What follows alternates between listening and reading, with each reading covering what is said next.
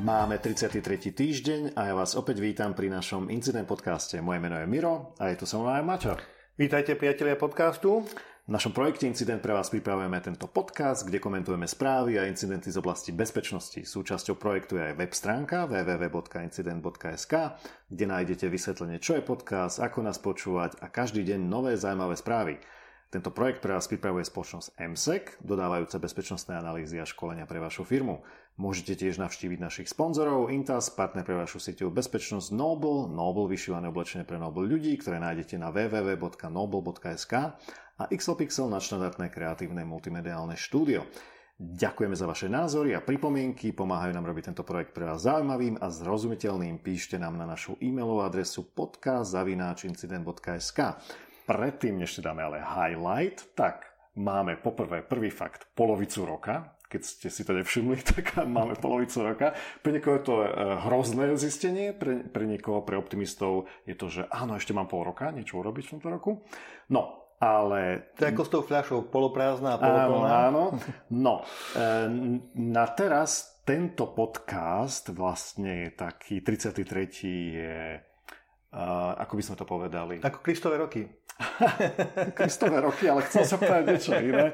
Dávame si teda oddych. Chcel si povedať, že letný podcast, troška si dávame pauzu, aj my ideme na troška na dovolenky, takže nebudeme teraz tlačiť do incidentov. Nejaké tie správy sa určite objavia. Takže na webe, áno, na webe. Ale podcast bude mať oddych, čiže dajte si aj vy oddych.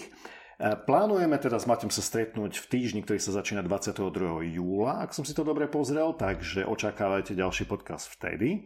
No a dovtedy si teda sa oddychnite si a načerpajte. A keby predsa len tých podcastov máme veľa a veľa zaujímavých sme narozprávali či natárali, tak sa vráte k tým podcastom. Áno, ak ste nestíhali, tak budete mať teraz 2,5 týždňa na to, aby ste smerom dozadu sa teda vrátili k podcastom, ktoré ste ešte nepočuli.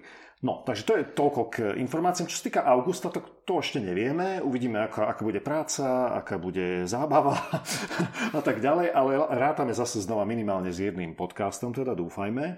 No a tak nabehneme na ten náš režim taký pravidelný každý týždňový od septembra. Ale určite budeme informovať aj na našom webe incident.sk, aj zrejme tweetneme niečo. Áno, neviem, či tam budú zlomyselné fotky, ako sme na pláži a tak. Alebo niekde na lodi. Ale určite tam budú zaujímavé správy, ktoré sa objavia ohľadom bezpečnosti. No, takže dajme si highlight. Na rýchlostné správy. Highlight? Áno, dajme si highlight. A začneme tým teda, že predtým, než si teda budú nejaké speed news, to nebudem čítať, ale z nášho webu GPS v Izraeli zaznamenali nejaké rušenie GPS v okolí letiska Bena Guriona, takže o tom si povieme. Potom ruský Yandex bol hacknutý, ale tento raz ide asi o hackerov zo západu. Takže pokiaľ neviete, čo to je, tak to je ruský Google. Áno, ruský Google, možno ste niektorí počuli, budeme o tom hovoriť. No, potom tu máme dosť teda hustý datalík, samozrejme, odkiaľ z cloudu. No, máme hneď dve správy, lebo o Facebooku sme síce minule vraveli, o Libre a tak ďalej, ale máme tu jednu pokutu pre Facebook znova a potom taký zvláštny poplach malý, teda budeme o tom hovoriť. No a na záver si dáme teda tejto sekcie fail týždňa, kde je veľmi zaujímavá správa. No a v hlavných správach budeme hovoriť o Google a o tom, že sa teda chystá na ňo nejaký teda stretne sa na súde. Taká obžaloba nejaká. Áno, obžaloba spoluobžalovaná je Univerzita Chicago Medical Center. Takže povieme niečo o nakladaní s údajmi medicínskymi a pacientov. No, potom zaujímavá správa, Pentagon má nejaký nový spôsob, ako identifikovať ľudí pomocou lasera, tak si o tom niečo povieme. Naša SIS služba teda vydala správu a tam je plno zaujímavých vecí, ktoré ja som si tu nejaké vybral, teda nejaké tu dosť, tak som zvedavý, čo ťa zaujalo. Je toto zlá správa, ale my vypichneme také veci, ktoré nejak súvisia s tým, o čom sa vždy rozprávame. No, potom tu máme nejakú mobilnú správu. Áno, Lukáš Štefanko z Esetu sa pozrel na aplikáciu od Cirque du Soleil. Neviem, či som to dobre vyslovil. A tí mali takú show, ktorá sa volá Toruk, a k tomu mali špeciálnu aplikáciu. No a tam mala trošku problémy bezpečnostné. No, nesmieme zabudnúť ransomware, lebo to teraz akože fičí. Povieme, že kde... No a na záver si dáme takú správu o tom sme sa už bavili, o tom, že existujú kamerové systémy a že pridaním ďalšie funkcionality sa z toho môže stať niečo iné. No a na záver máme vtipný obrázok z Twittera, tak o tom povieme potom neskôr. No, takže môžeme začať vlastne Speed News.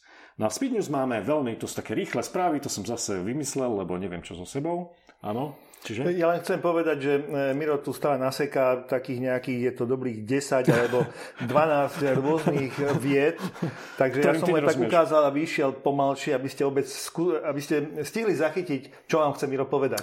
No lebo ja sa ponáhľam už na tú dovolenku, vieš, čiže to chcem rýchlo dneska odbiť, vy čo nás počúvate. Dvere tak... som zamkol v našom štúdiu, nikam nepôjdeš, pekne pomaly. Áno, dnes bol ťažký deň a nahrávame trošku neskôr ako inokedy, takže sa snažím. Majte s nami trpezlivosť. Áno, podvedome sa snažím rýchlo správať, aby som to všetko mal za sebou. Dobre, takže začneme so Speed News a tam len spomeniem, Cisco má ďalší problém vo svojom data center network manageri, je tam nejaká kritická chyba, ktorá myslím skorovala 10 bodov, o tom sme už vraveli, ďalšia tuším 9,8. Treba pečovať, to je celé, hej, nič viac by som k tomu nepovedal. Leda, že by si chcel niečo dodať ohľadom Cisco. Áno, dvorný dodávateľ týchto vstávaných prístupov, nie? Hardcoded access. No, potom tu máme deepfake. Minule sme sa bavili o deepfake, stále sa o tom bavíme. Vrali sme, že existuje teda nejaký algoritmus a tak ďalej. Čítal som zaujímavý článok, kde ale popisovali, že to nebude stačiť. A dôvod bol tam veľmi jednoduchý. V momente, keď výskumníci prídu na to, ako detekovať ten deepfake, tak tí, čo tie deepfakey robia, zase fixnú konkrétne v tomto prípade išlo fixnú črtu, podľa ktorej sa dá detekovať. Presne tak. A oni výskumníci zistili, že keď robia sa teda tie videá, tak tie osoby, tie nové, ktoré tá tvár, ktorá tam je, že nemrká tými očami, že nežmrká. Takže pridať žmurknutie nie je problém. Nie je problém, a už bolo pridané. Takže toto nie je asi cesta, budú nutné iné opatrenia, nielen technického charakteru, aby sme sa teda vedeli zistiť, že čo je deepfake a čo nie. No a potom vo Virginii, to je nová správa, zakázali teda, oficiálne majú zákon, kde je zakázané deepfake revenge porn. Čo to je? Môže sa stať to, že niekto zoberie vašu tvár, teda a dajú na nejaký film alebo nejakú fotku nahej osoby, ale inej osoby. To znamená, že vznikne prakticky niečo, čo neexistovalo. No a teraz Virginia zakázala to, aby niekto mohol zobrať teda fotku nejakej nahotinky alebo poväčšinou teda. Prirodzene, pokiaľ dokážu, že to tento človek bol, čiže pokiaľ dokážu nájsť spôsob a cestu, ako sa to tam dostalo od koho. Presne tak. Toto bude asi väčší problém. Tak. Hej, takže dobre si to poznamenal. No, potom objavujú sa ďalšie teda správy ohľadom Libry, bavili sme sa o tom minulo dosť dlho, 15 minút, no a jedna z vecí, ktorá sa tam objavila, niekto našiel v tom white paperi, ktorý popisuje Libru, že vlastne bola tam taká nevinne vyzerajúca veta, že ak by teda nevyšiela tá cryptocurrency, tak jedna z ďalších funkcií, ktorú oni chcú urobiť, je ID, identifikácia celosvetová. Aj keďže Facebook má tie 2 miliardy ľudí, tak proste v Libra nejak bude robiť nielen tú kryptomenu, alebo keď nebude robiť kryptomenu, tak to bude nejaký spôsob ID, ktorý nebude vydávaný štátom, alebo štátmi, alebo je to taký nejaký ich ID. No a tu len pripomeniem, že kedysi dávno, myslím, že to bolo okolo roku 2010, Mark Zuckerberg púšťal takéto balóniky o tom, že teda Facebook by v budúcnosti mohol byť niečo ako ID pre celý svet a tak ďalej. Už tedy mi to prišlo ako veľmi zlý nápad. Takže aj teraz mi to príde ako zlý nápad. Aj zaujímavé, že to tam tak prepašovali. A keď sa novinár, ktorý na to prišiel, pýtal teda Facebooku, že hej, čo to má byť, hej, v tom white paperi, takže oni nemajú ďalej čo dodať okrem toho, čo je v tom white paperi. Je to taká malá zmienka, takže toto je zaujímavá vec. No. Ja vám dodám, že Facebooku sa nedá veriť. Myslím, že už môj názor poznáte, keď nás počúvate. No a vyjadrili sa teda k tomu aj v Amerike a zástupcovia teda tej snemovne reprezentantov, alebo House, ako sa tomu hovorí, tak House of Representatives, tak, jak som to dobre prečítal, tak tí požiadali Facebook, nech teda chvíľku vydrží, kým oni sa na to pozrú, že čo to tu vymýšľajú. Hej? Takže už začínajú také tlaky, že aby teda zastavili ten... Komentovali sme to vlastne v minulom podcaste, minulý týždeň. No. Potom ďalšia vec je, áno, Trump zase perlil, áno, povedal, že teda po stretnutí G20, tuším to bolo, že teda sa uvoľnia reštrikcie proti Huawei. A na to ministerstvo, ktoré to má obchodu na starosti, niečo v tom zmysle, povedalo, že my nič o tom nevieme, oni sú stále na blackliste a že nič sa nezmenilo, hej. Takže veľmi zaujímavé. Je ukážka veľmi rozumnej, zaujímavej spolupráce medzi prezidentom a jeho ministerstvom. Áno, jeho podriadenými, áno, alebo neviem, či sú to podriadení priamo, ale proste medzi jeho spolupracovníkmi. No, potom bývalý CEO, tuším to bol, alebo CIO, čiže zodpovedný človek za informatiku v Equifaxe, bol odsúdený za insider trading. To znamená, že keďže vedel, že čo sa deje, vedel, že majú veľký problém, tak predtým, než sa to verejne odhalilo, tak obchodoval vlastne s akciami. Tým pádom vlastne porušil zákony, ktoré tam sú. Ak má niekto insiderskú informáciu, nesmie na základe nej získať. Obchodovať. Áno, no. Takže pôjde do basy, ako sa tomu vraví. No a čo to ešte máme? Áno, Cloudflare zase vypadol, ale tentoraz to nebol Verizon na vine, ale nejaké BGP rúty, ale problém bol v malom update, ktorý pustili teda na všetky. Normálne teda robia, pokiaľ som to pochopil, robia to v stageoch. Hej, čiže najprv tieto servery, potom ďalšie, ale tentoraz pušli nejakú zmenu, malú zmenu na všetky servery naraz a tá spôsobila nejaký spike v CPU, a celé sa to zosypalo, takže vlastne si to spravili sami, to som chcel povedať. No a posledná vec, veľmi nesúvisí, ale keďže my dvaja sme strašne starí, tak spomínali sme, v júli bolo 40 rokov, neuveríte, odkedy bol predstavený Sony Walkman. To je úžasné. Nebudeš veriť, ja som robil upratovanie na chalupe a mám tam jeden starý Sony Walkman odložený. Ale originál Sony? Sony. Pamätám sa ešte na to, lebo bolo plno japonských firiem, ja som mal totiž Panasonic a volal som to tiež Walkman a Sony tak potom urazene akože reagovalo na tie, že Walkman je len jeden a to od Sony. Všetci ostatní majú osobné prehrávače.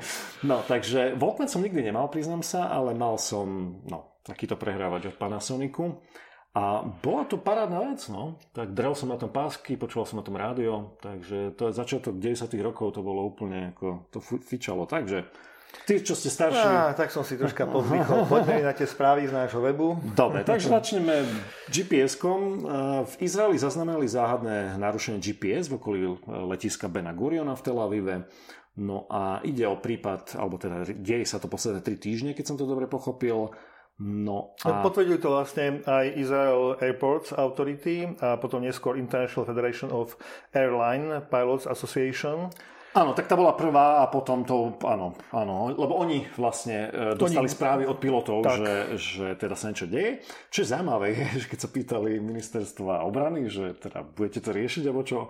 Oni, že nie, my máme plnú dôveru, že to poriešia, že vedia čo. To je jedna vec a druhá vec je, že v podstate to spozorovali len počas dňa, aj to len palubné posádky a nespozorovali to terestriálne systémy. Áno, čiže na zemi to bolo v poriadku, vo vzduchu sa to deje, čiže nevieme zatiaľ, ja som pozeral tú správu včera, nebola updatenutá, ani som sa nedozvedel nič nové. Vieme, že jedna veľká krajina dokáže manipulovať GPS signálom. To som spomínal. Keď nás sledujete pravidelne, tak sme mali na webe taký blogpost o tom, ako okolo Putina sa ako machinuje a okolo Putina sa teda záhadne menia súradnice, alebo GPS nefunguje úplne dobre. Takto, pokiaľ sa niektorí chystáte do Izraela teraz, tak nemusíte mať strach, lebo GPS sa používa síce pri vzletoch a pristátiach hlavne, ale tie lietadla majú aj ďalšie mechanizmy, zariadenia na navigáciu. Na navigáciu Inak, tieto systémy tiež už bolo prezentované, sa dajú obabrať, Takže nie je to úplne také jednoduché, ale v tomto prípade GPS a zatiaľ oni sa vyjadrovali, že to nie je veľký problém, takže Pátra sa potom, čím je to spôsobené, zatiaľ odpoveď. Keď sa dozvieme, lebo fakt je to mysteriózne, tak budeme určite informovať. No, poďme k ďalšej správe. Ruský Yandex, ktorý už sa správne povedal, je považovaný za taký ruský Google, bol hacknutý a pravdepodobne zo západu a ide o taký doslavný malware, ktorému sa hovorí Regin. Alebo Regin. Ja som si len troška pozrel, hovorí sa mu dokonca nejaká zlatá korunka malveru, lebo je to vlastne celý komplex, ktorý dokáže strašne veľa toho a má aj svoje mutácie a jedna možno taká perlička, že on prvýkrát bol odhalený v roku 2014 Edwardom Snowdenom. Áno, odhalený. Povedzme, že o ňom teda bolo to dokumentov. Áno, dokumentov, ktoré unikli vlastne z MSEC. Áno, potom sa zistilo v zásade po tej spätnej analýze, lebo samozrejme firmy si zaznamenávajú tie malvéry, majú taký archív a keď sa dozvedia nové informácie, tak sa vedia vrátiť späť a pozrieť sa, že kedy sme zachytili niečo také. Takže tá staršia verzia bola použitá pri hacku belgickej telekomunikačnej firmy Belgacom a vtedy vlastne Five Eyes, čo sú USA, Kanada, Británia, Austrália, Nový Zéland. Vraví sa, že v tejto bola Británia. Hej, ale hovorí sa, že to je vlastne aliancia spravodajských agentúr, treba ešte povedať. No, jasné. A tak tej sa vravilo, že vlastne hackli ten Belgacom kvôli tomu, že išli po niekom a chceli vidieť vlastne údaje, ktoré vidí telekomunikačný operátor, takže... To je toľko. Zajímavá ešte vec, ktorú som spomínal v článku, je, že Yandex požiadal o pomoc samozrejme Kaspersky. A dôvod je taký, že pred pár mesiacmi bola taká diskusia, kedy, teraz neviem, ktorej firme západnej, bezpečnostnej, sa podarilo narušiť akciu Five Eyes, alebo Američanov, neviem, kto to bol, ktorá bola práve v rozbehu. A oni o tom napísali teda blog post, nevediac, že to je vlastne malverový útok akože západnej mocnosti. No a vznikla taká diskusia, že či by to tie západné firmy mali robiť, že ak teda tušia, že to nie sú Číňania alebo Rusy, takže či by nemali tak nejak opatrnejšie s tým publikovaním, lebo môžu narušiť vlastne prebiehajúcu akciu nejakú proti buď teroristom, alebo niekým iným. Takže to bola taká zaujímavá diskusia, to som tedy zachytil. A naozaj je to ťažké pre tie firmy. A teraz je to viac menej potvrdené, pretože bolo niekoľko otázok na niektoré z týchto agentúr a všetci sa tvária dosť vlažne, ako nechcú komentovať túto situáciu. No áno, ale v tomto prípade vieme, že ten útok bol odhalený samotným Yandexom a potom neskôr v spolupráci s Kaspersky vlastne. Áno, on začal niekedy v októbri, novembri, trval relatívne chvíľku. Samotný Yandex tvrdí, že nič strašne sa nestalo a hovorí sa o tom, že dôvodom vlastne bola taká špionáž, pretože chceli zistiť, akým spôsobom sa klienti na Yandex prihlasujú, čo používajú na autentifikáciu. Chceli zrejme postúpiť troška ďalej. Áno, chceli vedieť, ako možno, či tam nie je nejaká chyba alebo niečo také, chceli vedieť z pozadia toho, ako to prebieha. No. Ďalšia správa je dataleak. Áno, no toto bolo veľká vec, pretože výskumníci z firmy UpGuard odhalili ešte 13. mája, že sú dostupné dáta na Amazone, na storage a že sú tam dáta firm ako Netflix, Ford a ďalších a trvalo 3 dní, kým teda boli zabezpečené tie úložiska. Zase klasický problém. Cloudové úložisko vôbec práva zle nastavené, to znamená viditeľné pre každého. No a problém si spôsobila teda izraelská firma Tunity. Chcel som práve povedať, že keby to bola nejaká malá firmička, ktorá sa tomu nerozumie a spôsobila nejaký drobný problém, ale bola to veľká firma, ty už si načal, takže... Áno, a Tunity je izraelská firma, ktorá poskytuje data management, warehousing a replikačné služby. No pre spoločnosti, ktoré sú vo Fortune 100? No, napríklad Mercedes-Benz, Pfizer, čo je farmaceutická firma. Netflix, Ford.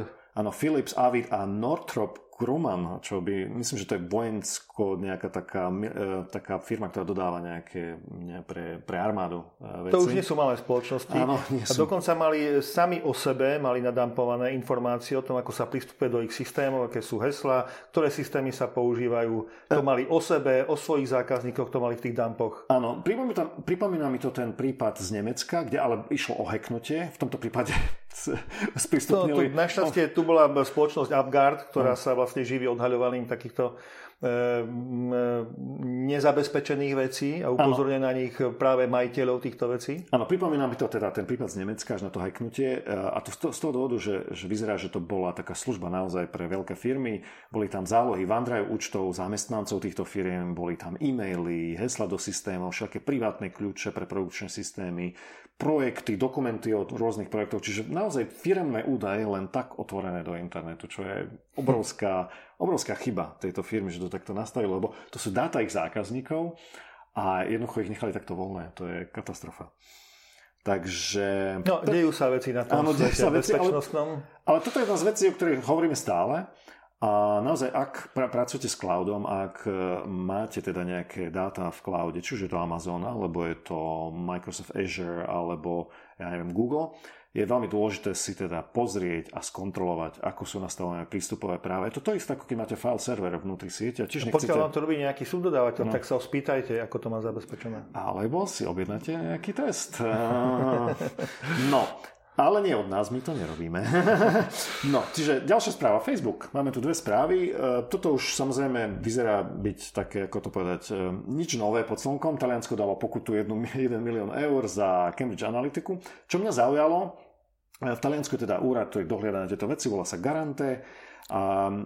Garante per la protezione dei dati personali. Á, výborne. No, ideš do Talianska, naučil si sa ale po taliansky.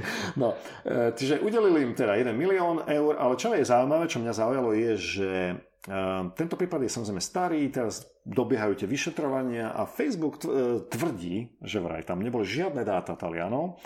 Garante, teda tá organizácia v Taliansku, ktorá sa dohliada, tvrdí, že boli, že 57. Áno, to som chcel zdôrazniť, že 57 Talianov si stiahlo aplikáciu, no. Ale následne bez povolenia boli zneužité údaje ďalších vyše 214 000 Talianov. No, čiže to je obrovské číslo. Zaujímavé je, že Facebook tak pasívne, agresívne akože to komentoval. Asi tak, že no, my sa ešte na to pozrieme, hej, na tie čísla, ale vyzval to tak, ako keby sa chceli ešte odvolať voči tej pokute. No a na záver povedzme len toľko, že Garante dalo už minulý rok Facebooku pokutu 10 miliónov eur za niečo úplne iné, ale určite podobné za nejaké porušenie ochrany osobných údajov. No a tá druhá správa je zaujímavejšia, to bolo veľmi zaujímavé, málo z vás možno vie, preto som to písal, máme to na blogu. Sú firmy, ktoré samozrejme spracovávajú klasické zásielky, listové a balíky. No a keď je to veľká firma ako Facebook, tak samozrejme musí mať nejakú miestnosť, a nie že miestnosť, ale doslova oddelenie. Management, oddelenie, ktoré prijíma listy, musí ich kontrolovať. Je to ináč prirodzené, lebo viem si predstaviť, že koľko nasrdených ľudí na Facebook môže poslať rôzne listy, takže tá kontrola má svoje miesto a oprávnenie. Áno, s rôznym obsahom. A teda tieto firmy ako Facebook a určite aj iné, Google, majú teda také oddelenie, majú tam zamestnancov a majú tam stroje, ktoré vedia detekovať rôzne toxické materiály a tak ďalej. Lebo ľudia sú rôzni. Niektorí sú, ako som písal v článku, na hlavu a jednoducho nedokážu reagovať nejak na úrovni, keď nesúhlasia. No a teraz sa stalo to teda, že jedna zo zásielok vyvolala poplach a to dosť nepríjemný, pretože zariadenie hlásilo, že tam je sarín. Pokiaľ vám niečo vraví sarín, tak sarín bol vymyslený ešte pred druhou svetovou vojnou a je to veľmi nebezpečná látka, je extrémne toxická, nemá bez farby, bez zápachu, no a po vystavení už malého množstva môžete do pár minút zomrieť, takže je to dosť nebezpečné. No a počas zásahu teda, keď ten stroj teda zareagoval a vyhlásil poplach, tak museli evakuovať až 4 budovy. Neskôr 3 boli teraz prístupnené a našťastie musím povedať, zistilo sa, že to bol plánny poplach, nevieme prečo. Nevieme, či teda to zariadenie zlyhalo, alebo tá zásielka obsahovala niečo zvláštne, ale rozhodne neobsahovala sarín, to už vieme. No a uvidíme zase, budem to sledovať a uvidíme, že čo to bolo. Pokiaľ Facebook vydá nejakú správu, tak v krátkosti vás vieme informovať potom, že... Áno, čiže toto je veľmi nepríjemné, lebo naozaj ľudia sú všelijakí, posielajú nejaké veci a jednoducho firmy ako takéto veľkosti musia skenovať tieto balíky a listy. No, fail. A teraz fail týždňa. Vážení priatelia, musím vám oznámiť, že už 9 rokov sú vaše osobné údaje poletujú niekde, pretože 9 rokov sme hacknutí a teraz sme na to prišli. Áno, takto oznámil Dominion National, významný americký poisťovateľ zdravotnej, dentálnej, očnej starostlivosti. No, je to zvláštne, bavili sme sa spolu, že ako na to prišli, že 9 rokov, buď majú tak dlho uchovávajú logy, alebo... To zariadenie, ktoré bolo napadnuté, majú ho 9 rokov. Neviem si predstaviť, že ako na to prišli, hej? Že ako sa dá zistiť, ak neuchovávaš teda logy 9 rokov a ak ich uchovávaš, tak rozmýšľame, ako to spravili. Ale v každom prípade prišli na to, že prienik začal už 25. augusta 2010 a No, to je na tom ináč zaujímavé, že majú presný deň, kedy to... Lebo keď povedal, že niekedy v roku 2010, tak možno nejakou forenznou analýzou, čo kde kedy nainštalovali, čo sa si mohlo stať, by sa vedeli dopracovať k tomu, ale určiť presný deň... Mňa hlavne fascinuje to, áno, presne, že ako na to prišli, že to bol presne ten čas, keď neviem, priznám sa, dôvod, pre ktorý by bolo nutné takto dlho udržiavať logy zo systémov. Hej, takže viem si predstaviť rok, ale 9 rokov, to je skoro 9 rokov, je to veľmi zaujímavé. No, ale podľa predbežných informácií mohli uniknúť mená, poštové adresy, dátumy narodenia, e-mailové adresy, social security numbers, daňové IDčka, bankové detaily, veľmi nepríjemné a ďalšie informácie. No a unikli ešte aj informácie, samozrejme, keď tam boli tak dlho, tak aj od poskytovateľov zdravotnej starostlivosti, keďže toto je poisťovňa, na jednej strane servisuje teda koncových užívateľov alebo pacientov, na druhej strane má partnerov, ktorí dodávajú zdravotnú starostlivosť, takže mala informácie o obidvoch. Áno. Takže to tam bolo. No a samozrejme... No, existuje ešte regulácia, americká regulácia HIPAA, ktorá hovorí, že bezpečnostný incident musí byť oznámený do 60 dní, tak teraz som zvedavý, či tých 60 dní, odkedy to zistili a priznali sa, alebo jak to bude vyhodnotené toto? Tak prišli na to 24. apríla, tak to je maj, jún, no tak to stihli, myslím, že to stihli. No, ale mne skôr zarazilo, že až 60 dní. Čakal by som trošku kratší čas. V každom prípade mať vo svojej sieti 9 rokov hackerov a nejde to zistiť, tak to si zaslúži titul fail týždňa. Áno, tak preto sme ho udelili. No. A poďme na hlavné správy. No, takže čo máme v hlavných správach? Poďme na to. Google. No, dobré. Chceš začať? Začni, ja si to hýko narysujem. Takže Google a Univerzita of Chicago Medical Center, obidvaja sú teda tak defendant, to znamená obžalovaní. A jednoducho došlo k nejakej dohode medzi týmito dvoma firmami, Google a firmami teda medzi univerzitou, teda tým medicínskym centrom a medzi Googlom.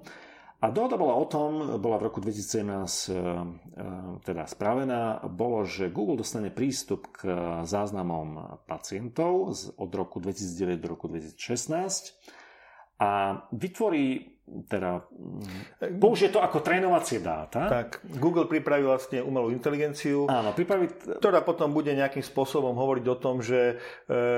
typ pacienta, ktorý je takto chorý, asi ako dlho je liečený, ako dlho je hospitalizovaný, či bude na lôžku, nebude, ako sa bude ten stav vyvíjať a podobne. Komplikácie by mohli nastať, alebo nastali u týchto pacientov. Čiže oni tieto dáta potrebovali presne na to, aby natrénovali vlastne ten algoritmus.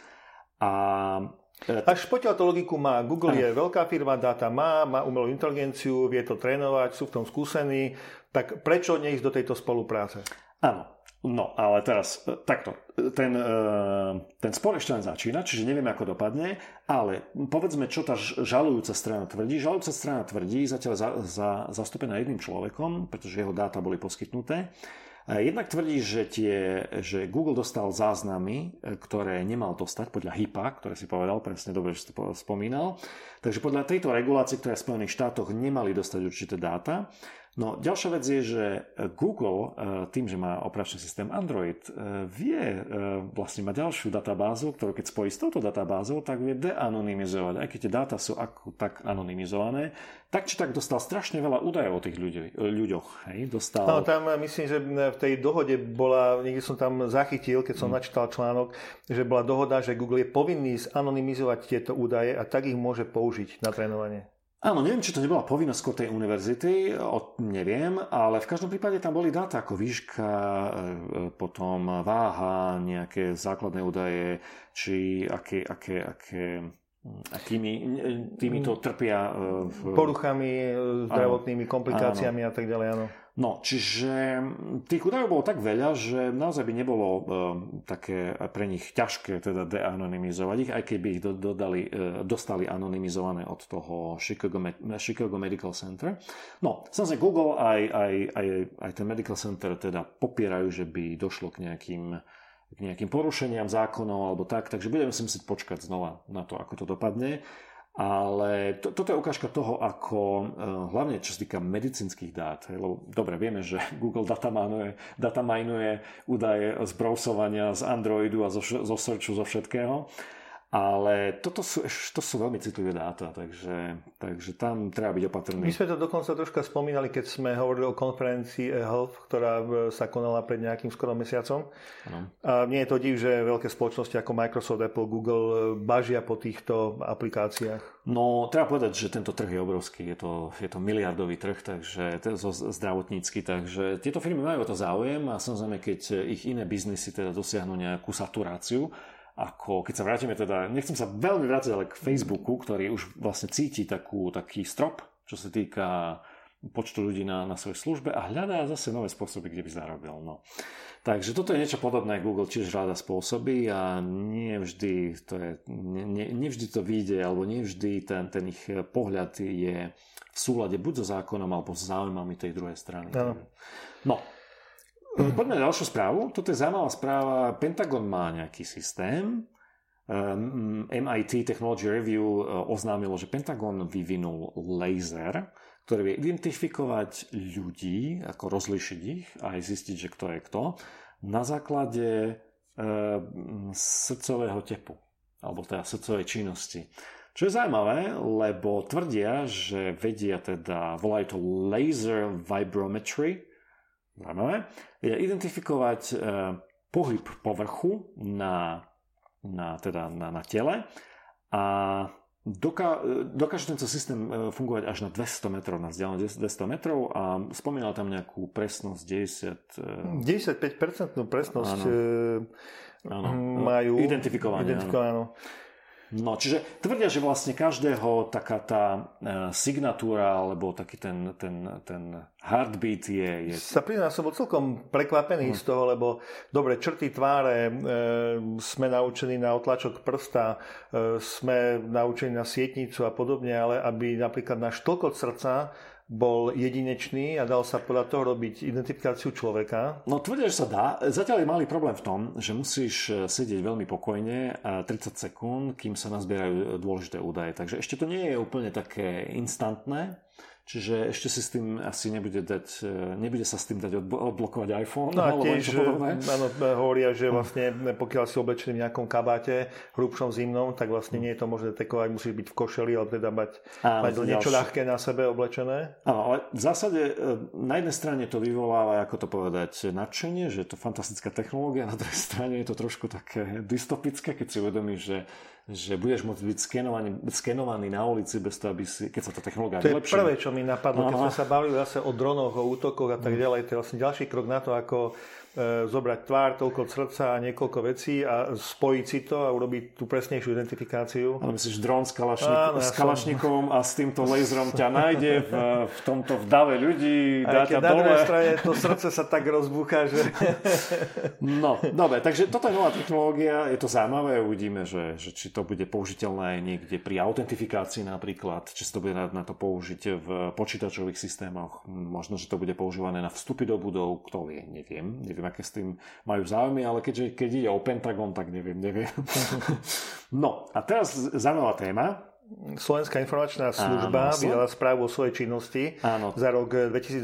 Áno, tu musím trošku pokritizovať, lebo som nikde nenašiel download, možno zle vidím, ale myslel som, že tam bude ako u iných služieb, českej, estónskej, iných nejaké PDF-ko, nenašiel som. Dobre, je to v podstate všetko, čo chceli povedať, je to na webe, dá sa to rozkliknúť, dá sa tam prekliknúť k tomu, ale samotnú správu nevieme stiahnuť ako do PDF-ka, musíš to čítať na webe.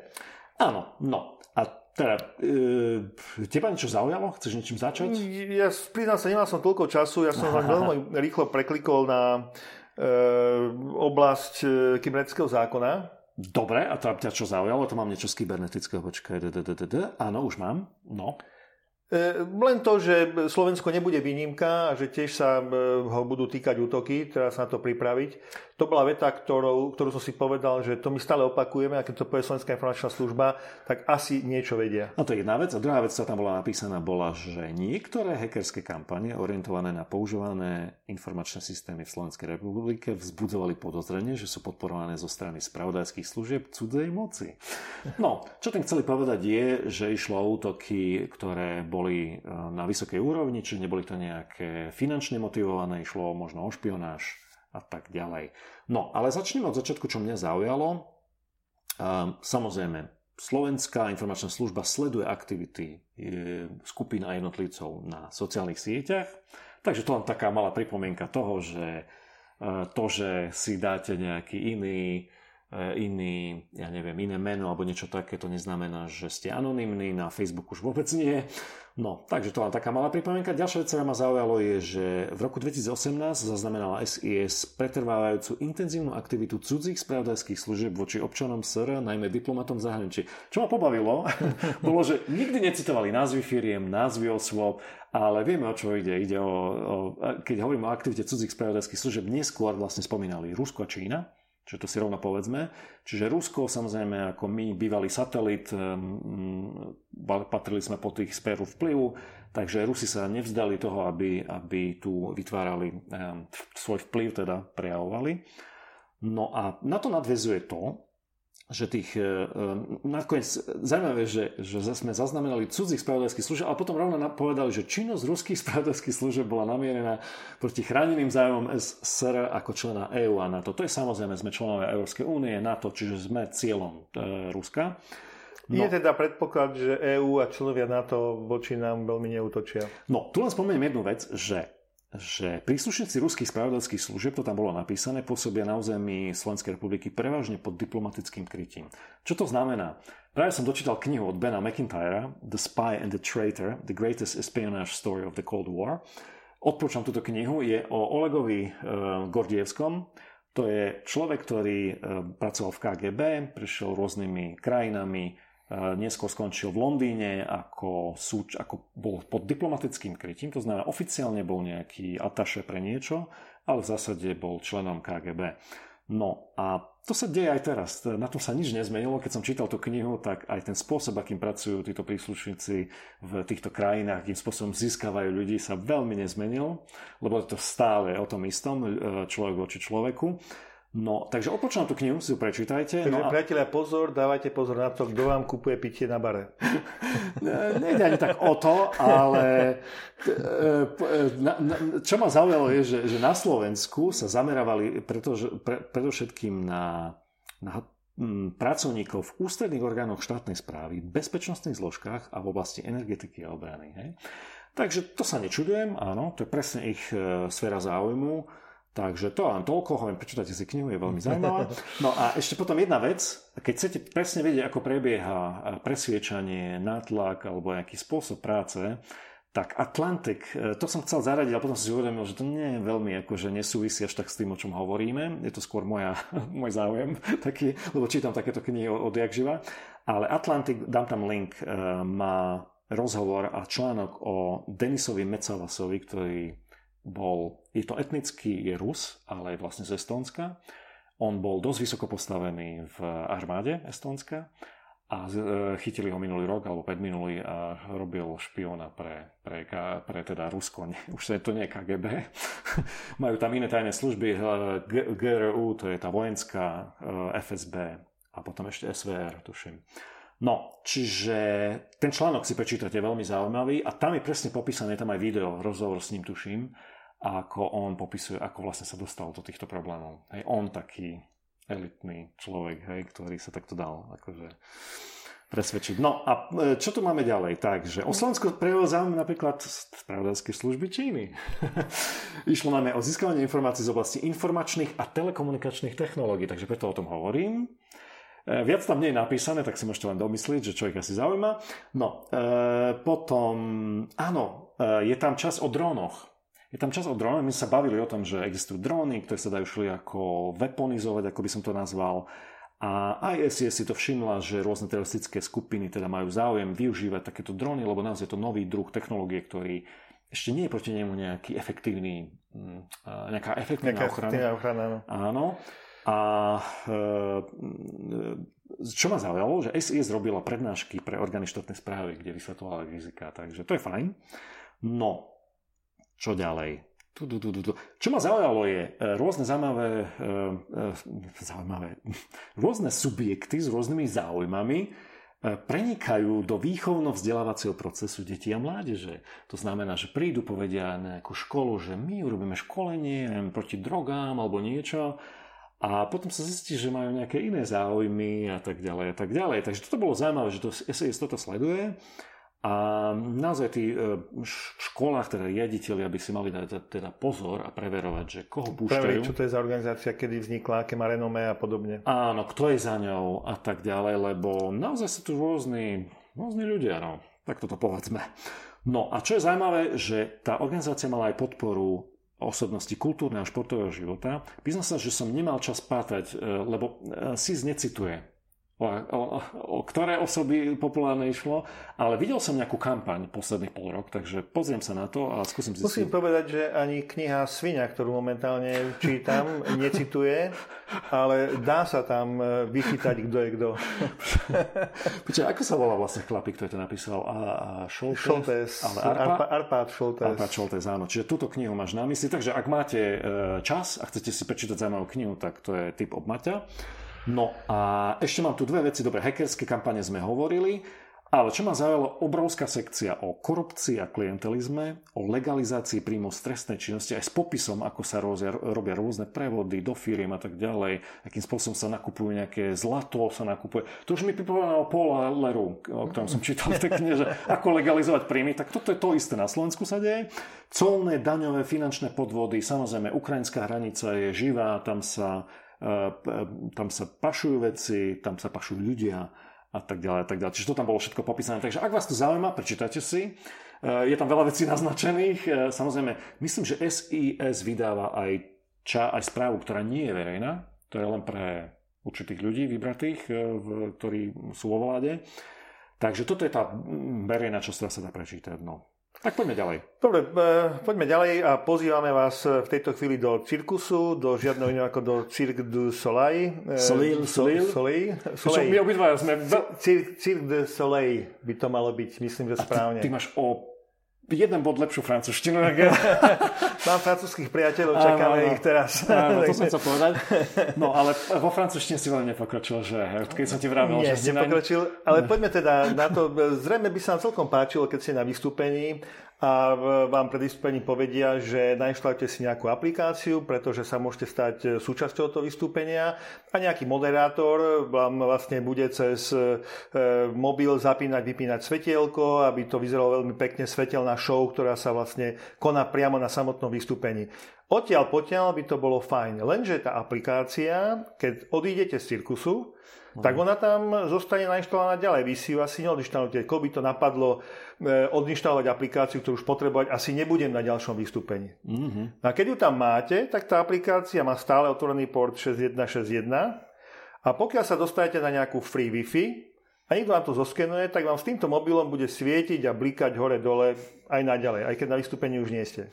Tak, áno, nejde o nejaký veľký problém, ale je to ukážka toho, a ináč píšel na to Lukáš Štefanko z Esetu, alebo teda on o tom informoval na blogu aj na Twitteri, na blogu Esetu aj na Twitteri svojom, a vlastne oni to zistili skôr, ale potom, keď informovali vlastne developera aj samotný Cirque du Soleil, tak zistili, že vlastne už končí táto show, Toruk, o ktorej hovoríme, a posledné predstavenie bolo v Londýne 30. júna 2019, tak sa rozhodli, že to je dobré, ako nebudú požadovať alebo chcieť po nich, aby to nejak fixli, lebo už to nedáva zmysel. Ale je to pekná ukážka toho, ako aplikácia, ktorá má síce taký ten, ako to povedať? Funny effect, entertainment, zábavný. Áno, nie je tam, stále tí developeri, tá bezpečnosť nie je na prvom mieste pre nich. Jednoducho chceli vytvoriť aplikáciu, ktorá by sa dala jednoducho urobiť, nainštalovať a ovládať. Hej? No, samozrejme, ten problém je limitovaný tým, že nainštalovalo silu len nejakých 100 000 ľudí a zneužiť sa to dá len keď tú aplikáciu máte a len keď je niekto v blízkosti na tej istej siete, ako ste vy. Takže. Ale bola to taká zaujímavá ukážka toho, ako... Lebo ďalšia vec, ktorá sa mohla stať, je keby niekto priamo na vystúpení začal manipulovať Hej, s týmito všetkými telefónmi, ktoré vidí. Takže toto bol asi najhoršia vec, ktorá sa mohla stať, keby niekto chcel pokaziť vystúpenie a jednoducho manipulovať hlasitosť a iné veci na týchto telefónoch. Dopoviem, to, čo si začal, to je práve ukážka toho, ako neprogramovať aplikácie, pretože toto bola možno nevinná aplikácia s nevinným otvoreným portom a s nevinným ovládaním alebo napadnutím, ale mohlo to dopadnúť aj horšie. Ďalšia vec je, že samotný Lukáš tam píše, že nerobil nejaký hlboký reverse engineering, možno, že tam by sa našli ďalšie problémy, neviem, aké práva tá aplikácia chcela po tom, kto si nainštaluje. Je celkom možné, že cez tú aplikáciu sa dali robiť ešte aj horšie veci, ako to, čo popísalo. Takže bol to len rýchly pohľad na tú aplikáciu a už z toho bolo jasné, že tá bezpečnosť nebola vôbec ani v popise pri návrhu. Áno, pri návrhu, takže to bolo také zaujímavé. Poďme na niečo, o čom sme už dávno nehovorili. Zlomyselník. No, ransomware, áno. No a Georgia Kurtz, to znamená, neviem, to sú nejaké súdy. To je Georgský súd, Georgský mestský súd, alebo administratívny úrad súdu. Áno, sa stal obeťou ransomwareu. Podľa všetkého, podľa správy, ktorá je zobrazená na obrazovkách, podľa všetkého ide o známy Ryuk, o ktorom sme už hovorili. No a je to ten, ktorý sme vlastne na posledných dvoch podcastoch, ktorý sme spomínali. Áno. A treba spomenúť, že teda boli vypnuté všetky systémy, myslím IT systémy a koncové stroje, lebo samozrejme chceli zabrániť šíreniu, takže v tejto chvíli vlastne zistiu, že aká je veľká škoda. No a ako spomínaš, už sme hovorili o tom, že na Floride je teraz taká nebezpečná atmosféra, lebo už dve lokálne správy alebo mesta boli napadnuté. Jedno z nich je Riviera Beach, o ktorom sme informovali. Ďalšie, o ktorom sme hovorili, je Lake City. Áno. Áno. A o čom ty nevieš, neviem, či vieš, ale ešte Cape Biscayne v Floride, to isté. Má ten istý problém. A áno, boli tiež vlastne zasiahnutí týmto ransomwareom a sa rozhodovali teda, že či tiež akože to bol Ryuk, či teda zaplatia, nezaplatia, alebo čo s tým budú robiť. No, čiže zjavne útočníci sa zamerali možno na jedno mesto, potom zistili, že aj ostatné sú na tom rovnako zlé a jednoducho sú to ľahké ciele pre týchto útočníkov. Čo by som spomenul, vznikla veľmi zaujímavá diskusia, pretože ďalšia zaujímavá správa, ohľadom tej Georgie nemáme viac, ale v Lake City, čo sme spomínali, vyhodili vlastne šéfa IT a na Twitteri sa rozbehla taká komunikácia, že on asi nebol jediný zodpovedný, hej, a vyzerá to tak, že vlastne si ho vybrali ako takú obetného baránka, lebo otázka je, že či mesto malo dostatočný rozpočet. Zamyslíme sa nad tým. Bezpečnosť sa vlastne tvorí od bezpečnostnej politiky. Čiže najprv musím povedať, že čo je pre mňa dôležité. To je bezpečnostná politika, aby som si vyhodnotil, čo je pre mňa dôležité a ako to potom budem chrániť. To znamená, musím vedieť, čo mám, aké mám hodnoty. Potom musím vedieť rizika. Potom musím povedať, že áno, keďže mám takéto hodnoty a rizika, tak potrebujem toľko peňazí.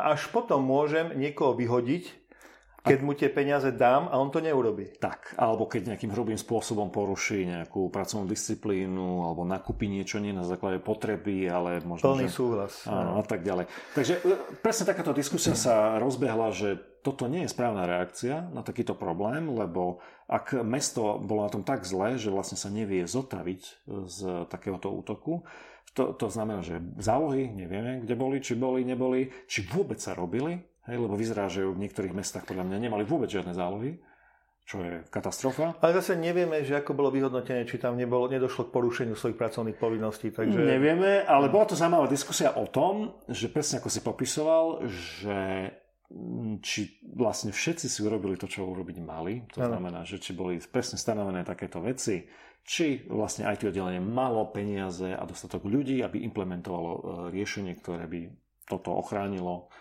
proti tomuto útoku. Takže bola to zaujímavá diskusia. No. Teraz posledná správička, predtým, než komentujeme jeden obrázok. Áno. Posledná správička je o tom, že pokiaľ idete teda do Spojených štátov, aj do nejakého menšieho mestečka, idete napríklad nakúpať do nejakého menšieho obchodíka s potravinami. Spomíname, že ide o mesto Tacoma. A ja som bol zvedavý, že kde to je, lebo sa až tak tam nevyznám. A zistil som, že to je také mesto veľké asi ako Košice. Takže to mám toľko, čiže Tacoma v štáte Washington. Áno, budeme hovoriť o rohu ulice Južnej 38 Street a Pacific Avenue. Toto som si teda nezoznamenal. Mňa to zaujalo, lebo to boli vlastne podrobnosti a nejde o nič menej a o nič viac. Takto, je to opäť polemika, ktorú ideme nastoliť. Skúste si predstaviť, že máte svoj obchodík s potravinami a prevádzkujete ho non-stop 24 hodín a niekedy okolo 2:00 v noci, ako to vidíme v rôznych filmoch, vám tam vtrhne nejaký narušený občan, chce po vás peniaze, alebo teda potraviny, alebo čokoľvek. No a vy si ho zosnímate kamerou, pokiaľ nie je teda zamaskovaný celkom a dá sa zosnímať a potom, keď príde zase cez deň alebo v noci zase, tak už viete, čo máte robiť, vám to spustí nejaký alarm, poplach, pretože máte tam nejaký software s umelou inteligenciou, ktorý vyhodnotí tú tvár, či to je opäť človek, ktorý tam prišiel a už vám niečo urobil alebo nie. Áno, čo je zaujímavé, že ten systém je úplne vonku, to znamená, že ty sa nedostaneš do obchodu, keď ťa zhodnotí ako že si nebezpečný, to znamená, poprvé, nepustíte, ak si zahalený. A po druhé, nepustíte, ak teda ťa má na nejakom zozname tvári. Čiže že ten zoznam nie je napojený na políciu, je to zoznam, ktorý je v tomto obchodíku teda konkrétne vytváraný lokálne. Áno, a takto. Priznám sa, že teraz neviem presne, ja ako to... Ja som to načítal, som to robil dokonca poznámku. Ano. Mám aj, že kto to vytvoril, a to zase nie je až také podstatné, aj keď teda je to v spolupráci so spoločnosťou Dell, je tam partnerstvo, tej spoločnosti BlueLine Technology. Áno, Axis vyrába kamery a BlueLine Technology to zrejme integruje dokopy. A ten rozoznávací software, teda, jak som to pochopil tak, že oni tvrdia, že tí, ktorí teda sú vyhodnotení ako v pohode alebo v poriadku, tak ich dáta sú vymazané do 48 hodín vraj. No a... Mám tu teda poznámku v angličtine, že the platform is not connected to criminal database, so store manager must flag suspected shoplifter image to receive notification. Hej. Takže musí proste ručne ten správca toho systému pridať človeka, že tak tento tu nás sa mi nepáči a podobne. Ano, tak to už alebo už kradol, alebo niečo také. Ano. No, neviem, do akej miery je toto manažovateľné, ale že vraj teda to skúšajú rôzni predajcovia, alebo teda siete predajní. Vraj, podľa ich skúseností to naozaj znížilo kriminalitu a znížilo na polovicu kradnutie teda v obchode. Kradnutie také tie shoplifting, to znamená také tie nenásilné, ale takéto, keď sa tváriš nenápadne, akože si nič neukradol. Takže vraj to znížilo naozaj takéto straty z týchto vecí. No a... Tiež hovoria, že nejaké mená, ďalšie personálne údaje nie sú v systéme, nie sú zbierané týmto systémom ukladané. Áno, čiže to... odtiaľ by sme mohli povedať, že toto sa dá pochopiť. Áno, len presne, to je teda trend, o ktorom sme hovorili, že keď už teda na začiatku to boli obyčajné kamerové systémy, ktoré ale musel niekto vyhodnotiť alebo sa na ne pozerať, keď chcel niečo teda zistiť. A dnes sa k týmto obrazu dá veľmi jednoducho pripojiť nejaká inteligencia, ako sme tam hovorili, a odrazu ten kamerový záznam už môže poskytnúť viac informácií, keď nejaký software dokáže vlastne priebehov toho nahrávania vlastne už detekovať určité veci, osoba, tvár a vie vlastne... Pohyb ruky, zakabať do košele. Áno, vie to nejako indexovať a robiť nejaké ďalšie veci. Ináč konkrétne tento systém je len vstupno-výstupný, alebo by som povedal taký, že na vstup a výstup, ale presne dobre poznamenávaš, existujú už systémy, ktoré vedia na základe nejakého machine learningu sa naučiť, kto je podozrivý na základe toho, ako sa správa v obchode. Takže presne o tom to je, že máš obraz, ktorý predtým naozaj bol taký dump, by som povedal, hlúpy, lebo vlastne si mal len obraz nahratý, ale nemal si žiadnu inteligenciu k tomu. No a tieto systémy k tomu pridávajú presne takéto veci, detekciu toho, aké pravdepodobné je, že si zlodej, alebo nie si, hej, alebo ja neviem, tvoje správanie je zvláštne a môže ťa označiť a ochránka si ťa môže začať viac všímať a tak ďalej. Môže to vyvolať rôzne diskusie, ochrancovia ľudských práv sa ozývajú sa niektorí zákazníci, že minimálne bolo vhodné, aby bola informácia na obchode, že halo, vstupujete do obchodu a budete snímaní a budete takto nejakým tým autonómnym systémom snímaní, porovnávateľní, teda či ste alebo nie ste zlodej. Áno, dôležité je, a to tam bolo zdôraznené v článku, je, aby boli nejaké pravidlá. Aby boli pravidlá, aby každý vedel, že ako sa to robí, čo sa robí s tými dátami a aký je teda benefit pre zákazníka, aký je benefit pre obchod, ak je obojstranný, ak sa dodržia určité pravidlá, tak by to nemal byť problém, ale samozrejme je tu takýto trend, existuje taký dopyt a tým pádom firmy sa snažia naplniť. Takže ja osobne som si všimol, neviem, nemám ďalšiu informáciu, ale keď som sa tak prechádzal posledne po obchodných centrách, všimol som si nainštalované nové reklamné panely, kde sú zvyčajne plagáty alebo nejaké toto. A hore mali takú podozrivú dieru. Tak som si vravel, že či tam nie je kamera náhodou. Navrtá je na šrubu. Nie, vyzerá to presne ako kamera, je to v strede, je to hore. Takže rozmýšľam nad tým takisto, že či tento trend neprichádza aj k nám? Áno, či neprichádza k nám, ale otázka, ako to budú riešiť z nejakého právneho hľadiska, že ako to vlastne, na čo to poprvé budú chcieť využiť, ako budú tie dáta, ktoré budú snímané, lebo môžeš zosnímať aj dieťa, vieš, môžeš zosnímať dospelého, dieťa a tak ďalej. Otázka, čo s tými dátami budú robiť, či budú len vyhodnocovať nejak, že koľko ľudí sa pristavilo, čítalo ten plagát. Vieš, lebo takto nemajú spätnú väzbu. Dajú tam výviesku nejakú, dajú tam nejakú reklamu do toho panelu v business centre, ale nemáš o tom žiadnu informáciu, aké to bolo úspešné. Ak vieš zaznamenať, koľko ľudí sa pristavilo a vieš zrátať, ako dlho čítali, máš nejakú predstavu o tom, ako rýchlo sa ten text dá prečítať, už máš ďalšiu inteligenciu, vieš. Takže otázka je ale, ako budú riešiť potom tie údaje, ktoré nazbierajú, myslím tým obrazové údaje a tak ďalej. No. Dobre, ideme vlastne k záveru. Máme na konci vtipný obrázok. Ja urobím také, dovolím si také urobiť antré do toho. Ano. V tom ti odozdám slovo, lebo musel som si pozrieť, priznám sa, samotné meno mi nepovedal nič, Neneh Cherry. Vážne, Neneh Cherry ti nepovedal, to je žena, no? Nie, keby som možno počul skladbu, tak asi hej, ona bola vlastne dvakrát nominovaná na cenu Európskej MTV. Možno môj syn by k tomu niečo vedel povedať, lebo miešala hip-hop s inými žánrami. Dnes už je babička, jednotné povedať, a v roku 1990 bola nominovaná na Grammy, ale vyhrali ju Milli Vanilli, ktorých zase to meno mi rezonuje. A tak Milli Vanilli ťa rezonuje a Neneh Cherry nepočúva. A tým zase bola cena odobratá, keď sa zistilo, že nespievali tú pieseň oni. Ja si spomínam na videa, kde valcovali ich CDčka valcom, ozajstným valcom na asfalt. Takže potom, čo sa to prevali. No, takže toľko k samotnej speváčke Neneh Cherry, a tá mala koncert v Glastonbury. Áno. Teraz niekedy koncom júna, mám dojem. Áno, poviem len to, že Glastonbury je vynikajúci hudobný festival. Myslím, že lístok stojí skoro 300 libier, ale pozor, to je za celý týždeň hudby naplnený. A boli tam perfektní títo hudobníci v tejto chvíli, ako v tomto ročníku.